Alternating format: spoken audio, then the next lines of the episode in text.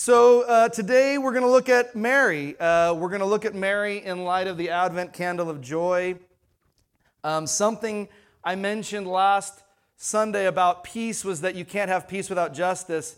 Uh, I find Mary's song, the, Mag- the Magnificat, that's what the passage we just read is referred to, the Magnificat, this beautiful song, um, talks about joy, but it talks about joy in the midst of justice. It is God lifting up the hungry and the poor and the downtrodden. It is God taking the side of those who have been pushed to the margins, right? And so when we talk about hope and we talk about peace and we talk about joy, we talk about love, as Christians, we can never forget the context by which we should experience the world, the way we need to frame our perspective right from the place of those who suffer. And Mary suffers from my perspective. So I'm going to give you I'm to like humanize Mary from my perspective a little bit, humanize Joseph, um, uh, think about realistically how I think they may have felt. It's not in the Bible. I'm to go extra Bible, right? So you can just discard everything I say, like, oh, that's just Joe. Uh, but I'm trying to think about like what would the world have looked like to them in some way, and there's a lot of pain involved, right? So from the first century Jewish historian Josephus, and I'm grateful to Josephus because we know a lot about the context of when Jesus lived, uh, when the early church was, was uh, emerging in that Roman occupied territory, right? We get a lot of information from Josephus. Uh, not from the, like, right? It's an extra biblical source about this time. Josephus talks about um, a city, Sepphoris, uh, which was very close to Bethlehem. It was a city up on a hill. Those in the area of Nazareth would have been able to see and know that city well. Uh, around the time Jesus is born, it might have been a little before, it might have been a little after, uh, there's actually a Jewish uprising in that city of Sepphoris, uh, and they push Rome out. This is different. I've been talking about the context of the book of Matthew in 66 AD, 66 years right after Jesus' um, uh, death, where they pushed them out of Jerusalem. The Jews pushed Rome out of Jerusalem. This is different. This is them having a fit of rebellion in Sepphoris near Jesus' home in Bethlehem.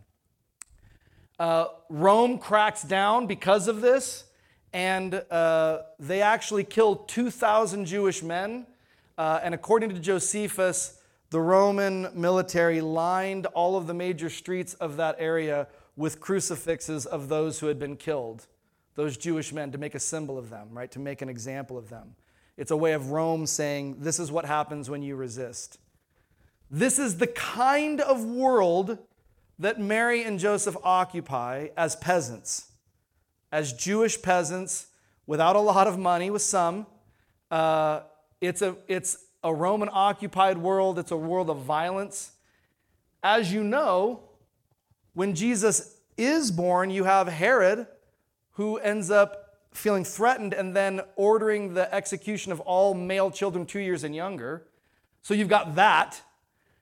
I want you to think about the context for Christ's birth as one of total political unrest, instability, violence. When you hear Mary's song, when you hear the teachings of Jesus, you cannot think of it in some idealistic, peaceful, wonderful context.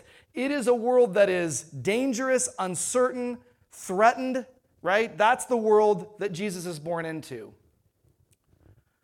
So I want to think about Mary just for a minute. The older I get, the more uncomfortable I am with this story. And it, I, you don't have to agree, right? I'm I, like, I just, it makes me feel uncomfortable to think that when Moses is called by God, Moses says, Will you go?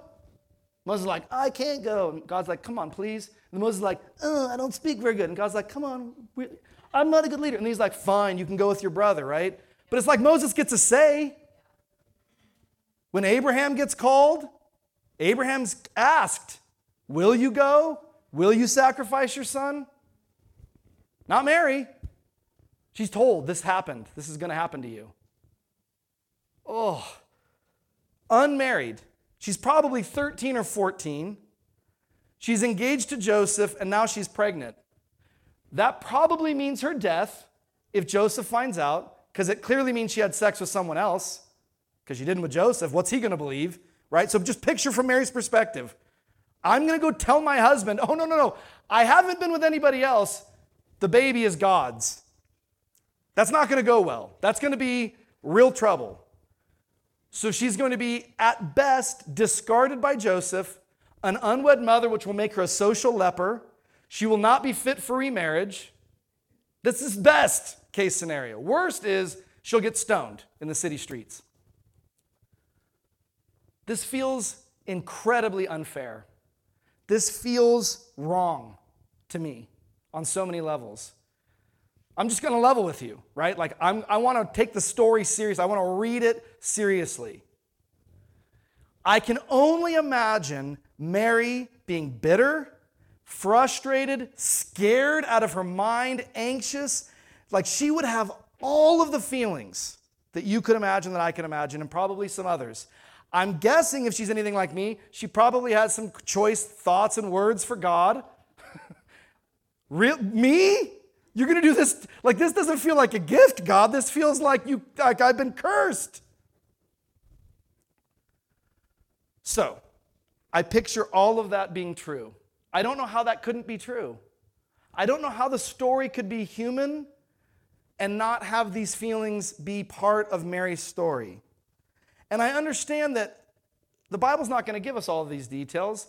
I recognize that what I'm saying might not inspire, but uh, it brings to life, I think, maybe even more, the power of her song, right? It brings forth the power of the Magnificat. So here's how I picture it I picture Mary scared. I picture her not knowing what her future will hold, not really knowing what to do, not knowing how she's going to support Jesus on her own, uh, not knowing how she will tell her family, how she'll deal with being ostracized from them, which she would be, right? Being like a social leper.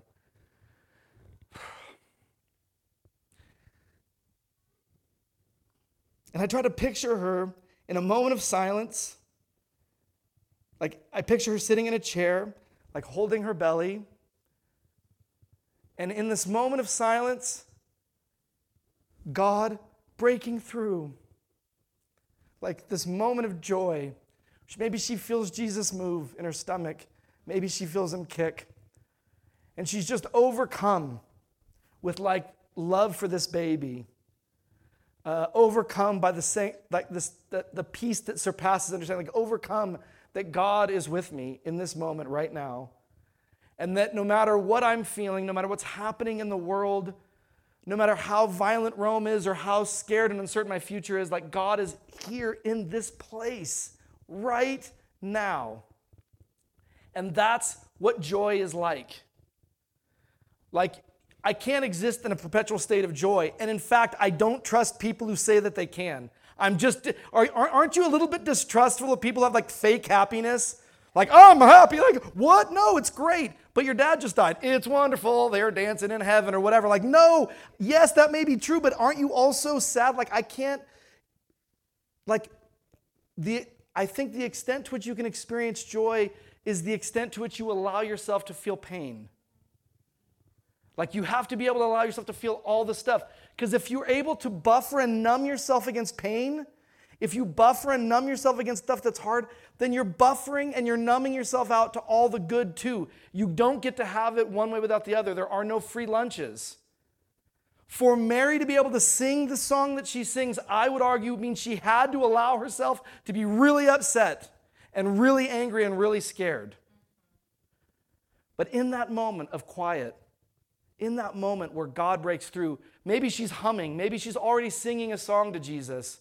Maybe she's already, as a mom does, right, rocking and holding her belly and singing, and then this song bursts forth, this moment of joy. So I want to talk a little bit about what this might mean for us.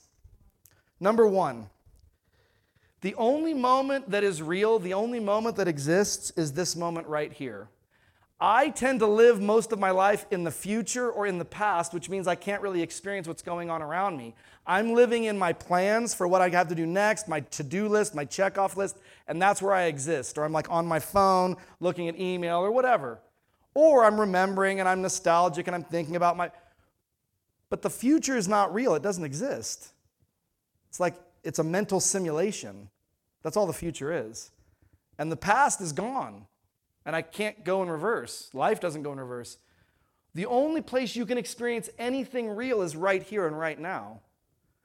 Joy is encountered when we create enough space in our lives, when we slow down enough and create enough space for us to really experience it in the moment and enjoy it in that moment. And it's not going to last forever. Because after Mary sings this song, do you want to know what happens? Her and Joseph have to pack up and flee to Egypt as refugees because of Herod. It's not like joy just lasted forever, it gets replaced by anxiety again and fear again. And she's going to have to allow herself to feel those things too and experience those things too.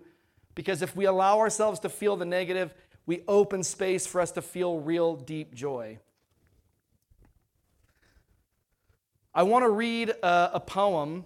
It's by Mary Oliver, and I actually have a picture of her. She's a, a famous poet. Her, her, anyway, her poetry is really beautiful.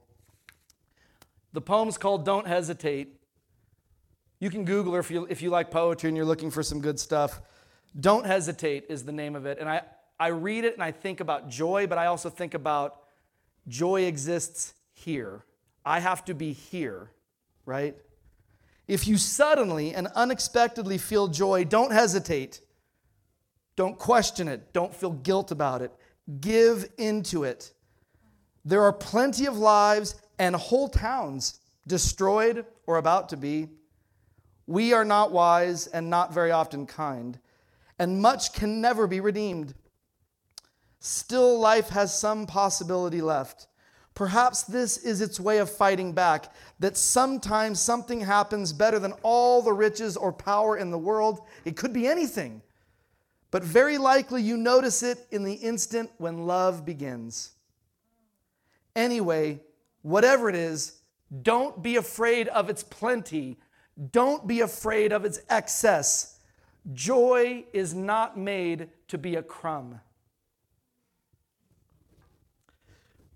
Sorry, I gotta get, I gotta get tissue. This is the pastor you have. If it makes you uncomfortable, I apologize. I can't help it. So I think about my own life, and I think about the rat race that I live in often. And then I think about yesterday morning, I woke up, my family was asleep. It's the best time to be awake when everyone else is asleep. I mean, and I sat in my kitchen and I listened to Christmas music and I was looking out, and it was like in a moment, in a flash, in an instant, like I just was flooded. I was just felt overwhelmed by God's presence, by joy, by grace. Like, I get to be part of this place. I get to have these kids. Right? I get to live in this house. And it was overwhelming. And it didn't last forever, and it wasn't like it fixes all the problems of the world. But because I was able to slow down and create just a little bit of space, joy showed up and God showed up. And I feel like to some small degree, that's sort of like I experienced what happened to Mary.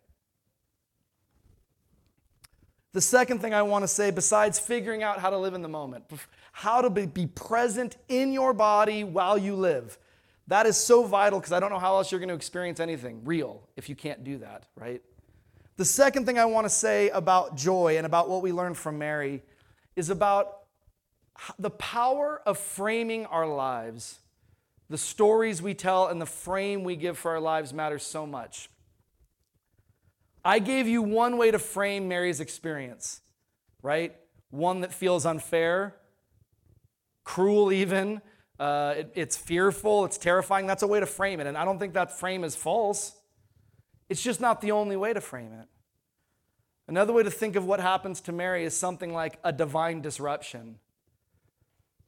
A divine disruption, like God has interrupted her life, has taken her life from one path to another. And this happens frequently in ways that I'm not, I don't think God necessarily controls, they just happen. Someone dies, you lose a job, divine disruption. Your life, your future suddenly doesn't look the way you thought it was going to look. Divine disruption. And that is sad and unsettling, and that's true. And at some point, it's also possible to reframe that and to think about that just opened up new possibilities and growth for me. This is a new way for God to use me. change me, shape me. And I want you to think about the power of framing like this. For so much of my life, I framed my dad as someone selfish, someone who did not love me well, someone who just was unable, just couldn't connect, was thinking mostly about himself, and it created great anger in me, very a lot of bitterness, separation between us. And as I got older and I began to frame him, frame his life as he didn't experience love, he never had a dad ever. His mom was tough. She sent him to boarding school when he was young. I saw him as lost and broken and scared. And all of a sudden, by framing my dad that way, he wasn't the selfish jerk who didn't love me well. He was a broken person who didn't experience love.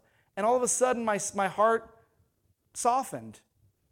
You know, it, like, it, it, it grew three sizes that day, like the Grinch, right? Like it, it's, just, it's just framing it. The Grinch frames the Who's.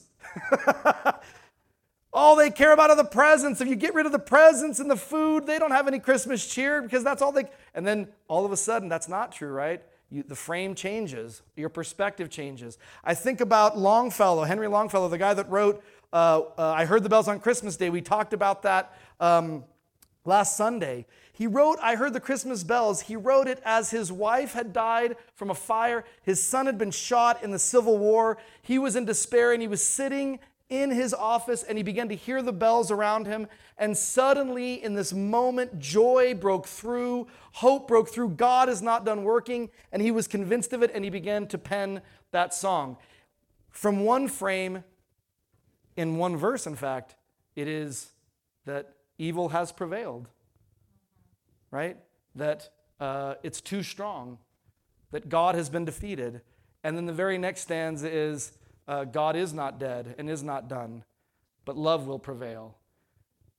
The power of framing your lives, like even just thinking about the stories you tell yourself about who you are, what people thinking about you, how people feel about you, how you, how you frame that changes so much of your experience in the world.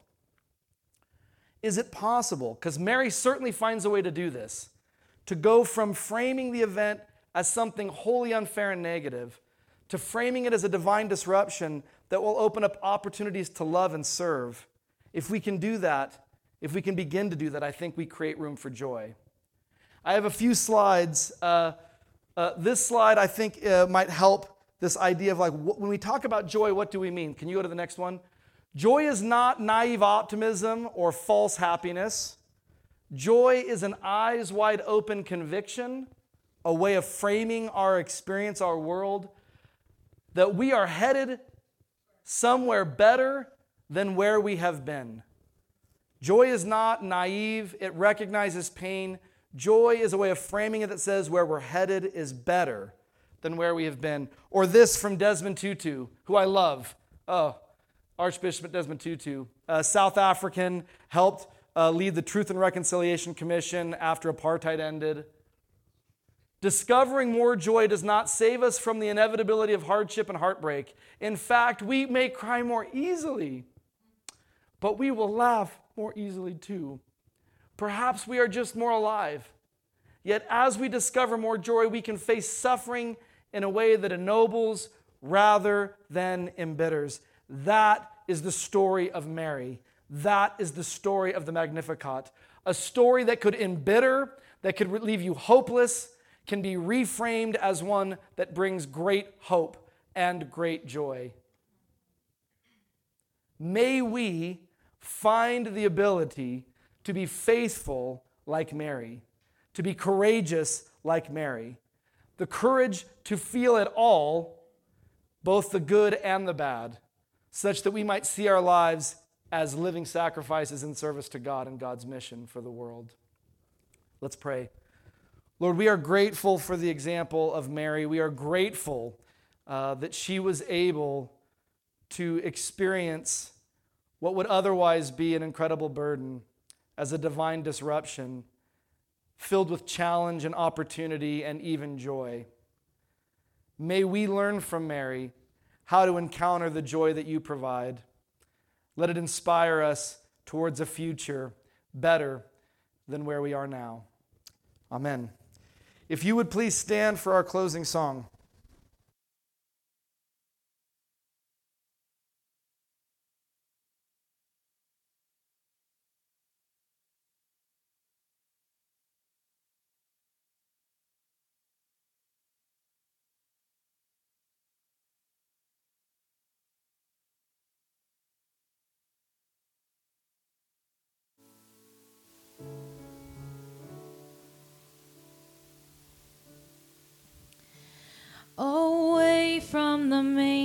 They ran for their lives. The crying boy Jesus, a son they must hide. A dream came to Joseph, they fled in the night. And they ran and they ran and they ran.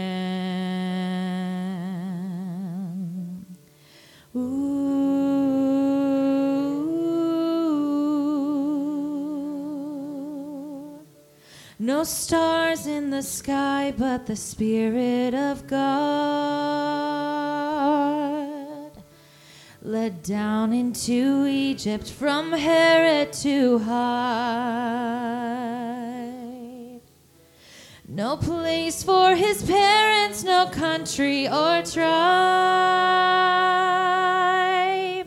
And they ran and they ran and they ran.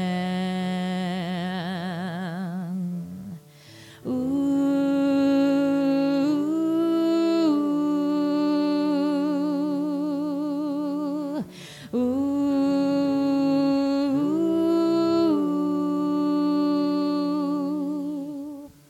Stay near me, Lord Jesus, when danger is nigh.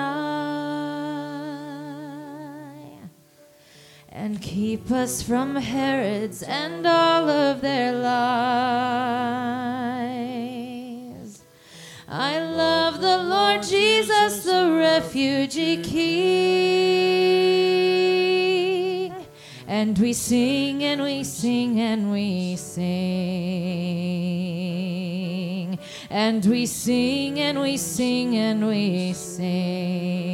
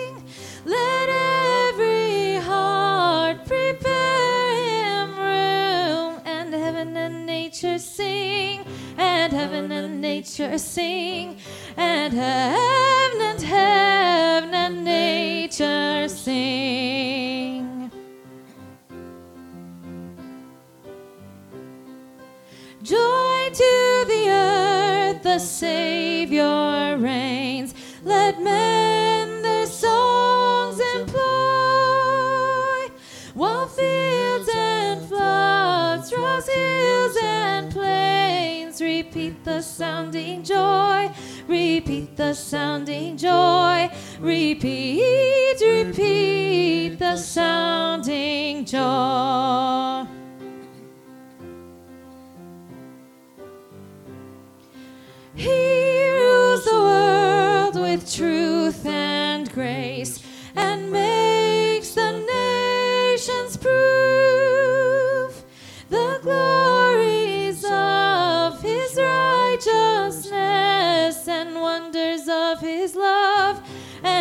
Wonders of his love and wonders, wonders of his love.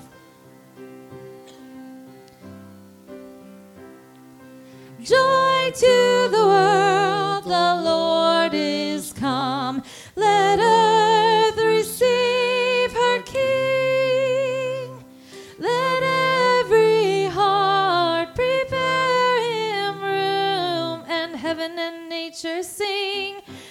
heaven and nature sing, and heaven and heaven